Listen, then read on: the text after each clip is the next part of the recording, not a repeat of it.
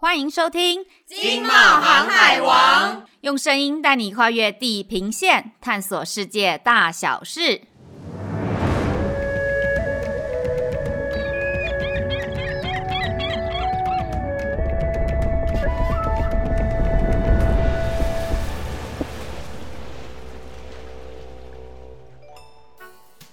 大家好，我是不住海边的海边海伦，我是维基不百科的维基 VG。今天呢，我们这一集的 podcast 很特别。平常我们都是请贵宾到公司逛逛，再把它关起来啊。不对了，是邀请贵宾到会议室录音才对。但是今天不一样哦。是啊，今天的贵宾呢，他不在台湾，他远在八千里之外的乌克兰呢。没错，这次我们来试试看远距连线。最近也因为疫情的关系，公司开始居家办公了，连我跟 VG 都远距，没有坐在旁边，超不习惯的。对啊，如果有点科技距离感呢，请大家多包涵啦。现在非常时期，我们都要好好的保护自己哦。那不知道大家对乌克兰熟不熟？我们现在就快速的介绍一下吧。好哦，来上地理课喽，各位。乌克兰位于欧洲东部，南接黑海，东接俄罗斯，西与波兰、斯洛伐克、匈牙利等国家相连。乌克兰的人口呢，大约有四千两百多万人，是台湾的两倍多。那它是欧洲人口排名第七名的国家。乌克兰目前还不是欧盟成员国，他们有自己的钱币，叫做荷林夫纳币，币值呢就跟台币差不多。希望这样子能唤醒大家的一点记忆。不过说到乌克兰，我对当地的文化还有习俗真的是零概念诶。VG，你会想到什么啊？诶、欸，我会想到他们跟俄罗斯的关系，诶，他们好像有很多历史的连结啊。对了，还有那个美女瑞莎，瑞莎，我就记得她是乌克兰人。听说乌克兰满街都是美女。对耶，这好像是我们对于乌克兰的一些刻板印象之一。我也听说过这个，好想去看看哦，认识最真实的乌克兰。哎，海边，我们的来宾上线了耶！那我们来欢迎乌克兰基辅台贸中心徐玉轩主任。欢迎徐主任，应该有蛮多听众朋友还没有机会认识我们主任。主任可以请你跟听众朋友们介绍一下自己，还有基辅台湾贸易中心吗？Hello，各位听众，大家好，我是基辅台湾贸易中心徐玉轩。我在贸协服务已经将近八年，那先前在台北都是从事东欧市场研究和推广的业务。呃，我以前在学生时期就是念俄文出身，以前也来过乌克兰念书。那有幸在三年前再回来乌克兰服务。欢迎各位，如果对乌克兰贸易脱销有任何问题，都可以和我们联络。谢谢。相对其他的西欧国家，我们其实对乌克兰这个地方相对的陌生诶。所以我想要问一下主任，如果用一句或是一段话来形容乌克兰，主任你会怎么介绍啊？确实是，我想台湾人对乌克兰是相对比较陌生哦。假设我们用一个台语的话来讲哦，我觉得乌克兰大概就是呃，水人无水命这样子来说。假设大家看过，他会看过乌克兰的美女，或看过乌克兰的风景图片，其实非常的美丽哦。它的不管是地理位置也很好，它的领土、人口资源都非常丰富，但是呢，它却经历过车诺比的核灾，这大家都听过。那后来独立之后呢，也经历了几次革命。还有大家很熟悉的，二零一四年有克里米亚和俄罗斯的战争，一直延续到今天哦。所以可以说，他的命运其实是非常的多舛。哦，所以乌克兰他们真的经历了蛮多战争这些，但我们今天就先不讲政治相关的议题。我们刚刚一开始啊有提到说，乌克兰目前还不是欧盟成员国，他们有自己的钱币。那我想问主任，如果我们今天去乌克兰的话，使用欧元是通的吗？那我们去乌克兰有没有像申根一样的这种签证啊？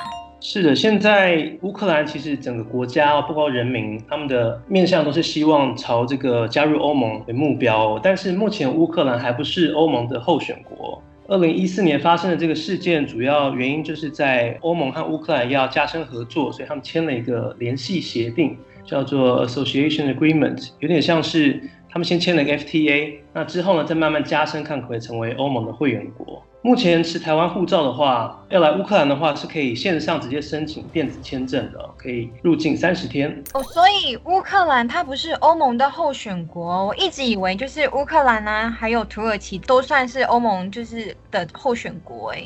对啊，其实现在欧盟的东扩，我们知道，其实从两千零四年、二零一四年好几波不同的国家加入嘛，像是最近的是克罗埃西亚，但是后来的包括像土耳其、像阿尔巴尼亚、像是塞尔维亚这些国家，他们都一步一步的正在和欧盟进行谈判。那乌克兰只是刚开始和欧盟签的 FTA，离加入欧盟还很远哦。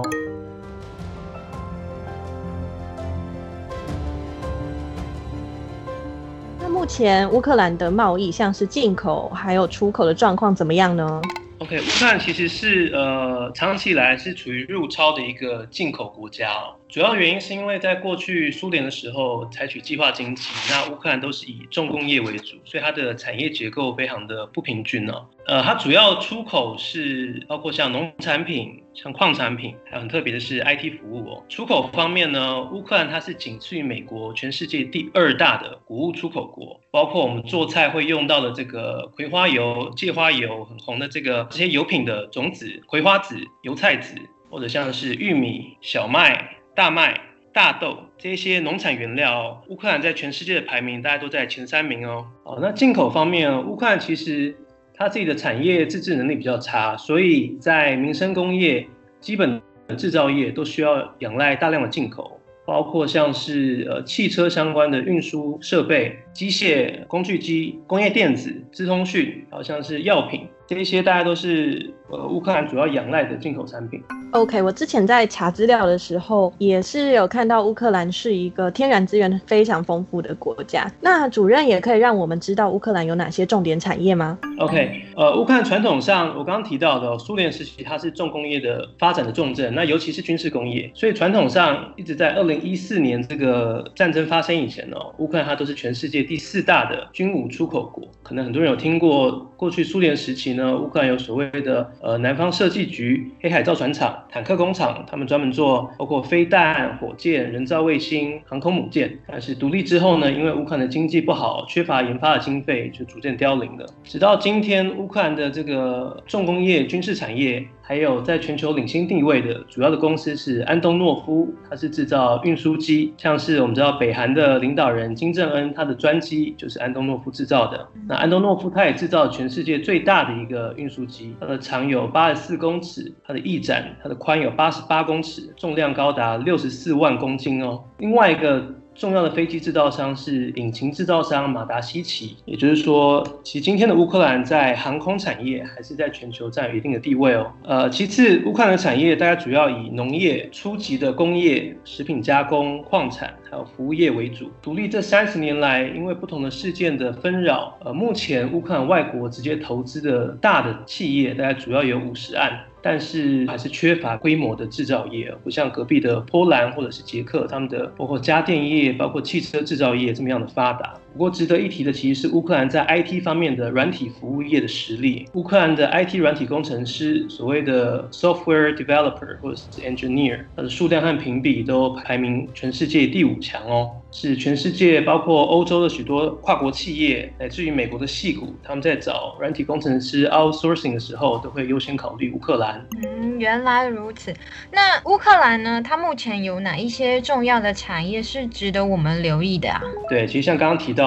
乌克兰的产业其实非常的不均衡，非常的仰赖大量的农产品和天然资源的出口。所以呢，今年这个乌克兰的新的总统他就颁布了一个二零三零年的国家经济战略计划。那整体来说，还是朝迈向像欧洲合作、像欧盟合作，还有像北美、大西洋国家合作为主哦。那其中一个很大的重点，其实是要把整个国家往数位化的方向走。举例来说，去年乌克兰政府就启动了一个。呃，叫做 Gia 的一个国家服务的总入口的 App。那透过这个 App，现在的乌克兰人，不管你是要报税，你要呃缴房贷，你要替小孩子登记户口，或者说做做其他任何相关的公家服务，我都可以直接透过手机的 App。那上个月乌克兰国会其实也通过了数位身份证的立法哦，也就是说，它即将像这个爱沙尼亚或者其他的欧洲国家一样，未来它的数位身份证不再只是一个塑胶有晶片的一个卡片。它会是完全是在利用手机的 App 就可以和数位的卡片、晶片有同等效力的，呃，数位身份证哦。预计在二零二四年，它要达到所有的公家服务都数位化和无纸化的目标。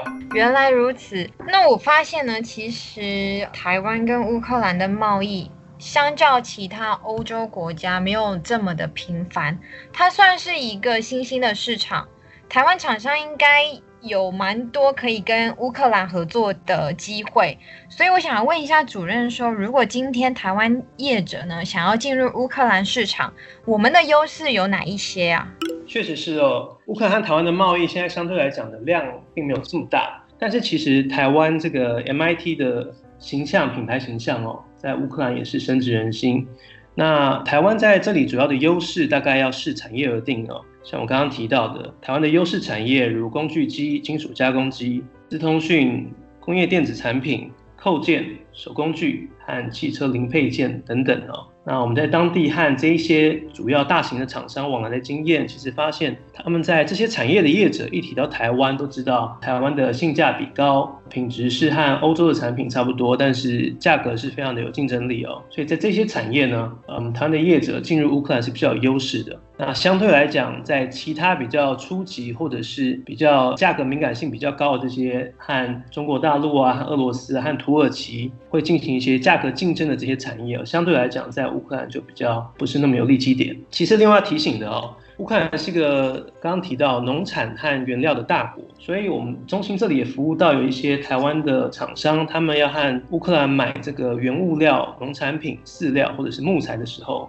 曾经遇过相关的诈骗情形哦，所以这里也特别提醒各位，假设你有相关的需求或是和乌克兰的业者有接触的话。那非常欢迎先跟我们基辅台贸中心联络，我们可以协助帮你先做征信确认，以避免相关的风险产生哦。那我还有听说啊，乌克兰他们消费者心中有一些矛盾哦。第一个是对于进口品的狂热，特别是消费电子产品啊、家用品、汽车及化妆品。那第二个呢，他们就是比较喜欢就是乌克兰制造的产品，像是食品类啊或是酒类。那主任，你有观察到这个现象吗？我想，呃，第一个进口的话。确实，乌克兰对于消费品的需求是很高的。尽管乌克兰我们知道，它现在还是整个在欧盟或者是全世界，它的经济或者是人均所得还是比较低的国家。它目前人均所得大概是在四千美元左右。但是呢，我们在基辅的街头常常可以看到很多非常高贵的这个欧洲名车哦，或者是像 Tesla，在基辅街头也是常常都可以看到。所以他们基本上对汽车、对这个消费电子。对像化妆品这些消费品的市场需求是很高的。那其实刚刚提到，他们其实对自己生产的产品的信心比较高哦，主要大概会是在食品还有酒类哦，因为他们认为他们是欧洲的粮仓，他们有欧洲最好的这个黑土，所以他们的食品农产品所制作出来的原料制作出来的食品，还有相关的这些酒类，他们都认为是比较值得信赖的，相对于其他的这些有基因改造或者是其他疑虑的国家。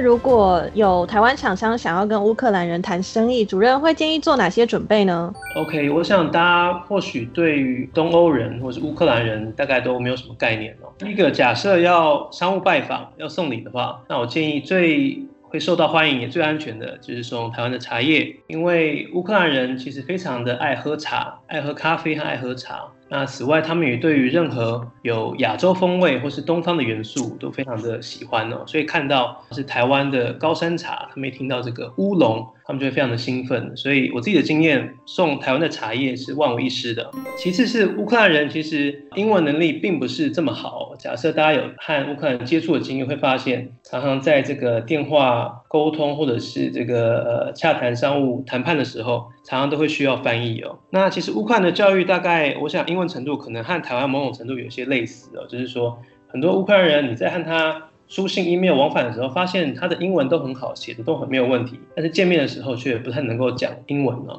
所以那这是比较值得要注意的地方。不过我想。呃，相对来说，和俄罗斯战斗民族比较来讲的话，乌克兰还是比较亲切、淳朴和友善的，所以实际见面的话，大家都不太需要担心。那此外，呃，和乌克兰交往或是假设比较熟之后交朋友，要注意什么话题呢？这边其实可以提到，乌克兰现在最红的 YouTube 的频道，其实我想台湾朋友可能很难想象哦。乌克兰最红的频道，其实主要是讲，呃，不像台湾，主要是像开箱啊，或是这种 Vlog 这种比较轻轻松生活的影片。乌克兰最红的频道呢，反而是像是汽车、汽车维修，或者是户外的活动，像是打猎啊、钓鱼、手工做木工、金属加工、是建筑，这一些在乌克兰会是最受欢迎的话题哦。所以假设你有相关的兴趣跟嗜好，或是初次见到乌克兰朋友不知道聊什么时候，都很建议可以从这些这个话题切入哦。好特别哦，居然还有户外打猎频道，我完全想象不到哎。那我们刚才聊完产业还有商务，我想听众也还蛮好奇旅游的部分，因为应该是很多人可能连乌克兰在哪里都不太晓得。如果有旅游景点推荐的话，主任你会推荐哪些地方跟出国的季节呢？乌克兰是我们知道它处在俄罗斯的西边，波兰的东边哦。它的气候是属于标准的温带气候，也就是说四季分明。基本上从大概三四月开始，一直到十月左右，这段时间是属于比较适合旅游的时间。但是要特别注意的，假设是要来商务拜访的话，那可能要避开五月上旬有两个呃劳动节和这个胜利日的连假。好，七八月的时候，其实乌克兰人很喜欢去，像是埃及，像是希腊。夏天的时候一定要去晒太阳度假哦。这两个时间点在商务拜访的时候要比较避免的。旅游观光景点呢，我想要特别跟大家介绍，乌克兰其实有三个地方，大家都和地下有关哦。第一个是在基辅有一个世界最深的地铁站，总深呢，它是在建在河岸旁边，它的深度总共有一百零六公尺，叫做兵工厂地铁站。第二个是乌克兰，它总共有七个联合国的世界遗产。那其中一个最特别的叫做基辅的洞窟修道院。这个修道院是一千年前乌克兰的东正教的修士，他们在古时候都在教堂的这个地下，修道院的地下哦，他们有非常长的地道，有点像是一个小的城市里面，在里面修行哦。那这个地道呢，总共是二十公尺深。总共有四百公尺长哦。假设大家有机会来的话，去参观，这个导游会给你一支蜡烛。那随着这个台阶走下地道之后，你会发现大概只有一点五公尺宽，那两公尺高这样的地道。然后慢慢像迷宫一样慢慢走。那比较特别的是，你会遇到会有这个棺木在旁边哦，里面放的是乌克兰东正教过去的这个圣人的他们叫圣体哦，有点像是木乃伊的状态。假设有幽闭恐惧症的朋友，我是不太推荐的。但是假设你很希望可以看看这样子很特别的地下迷宫、地下地道的话，这是不应该错过的一个景点。第三个景点是在呃乌克兰南部的飞弹博物馆哦，这是。全世界唯二的飞弹博物馆，也就是过去冷战时期刚刚提到乌克兰是建造很多火箭和飞弹的基地哦。那可以参观的是一个飞弹的发射井，它总共有四十五公尺深，可以坐非常窄小的电梯到地下的十二层去参观这个发射井的装置哦。这些都是在其他国家体验不到的哦。嗯，我想要去体验看看飞弹博物馆。到底是什么样子？好的，因为时间的关系，我们今天的访谈就先到这边。相信听众朋友也是收获满满的。谢谢主任特别远距参加我们的访谈，声音超好听的，对吧？谢谢主任，你的声音真的很好听。OK，谢谢大家，希望疫情之后都可以和大家在乌克兰见面哦。谢谢，谢谢。那今天这一集就到这边，我们下次见哦，拜拜，拜拜，拜。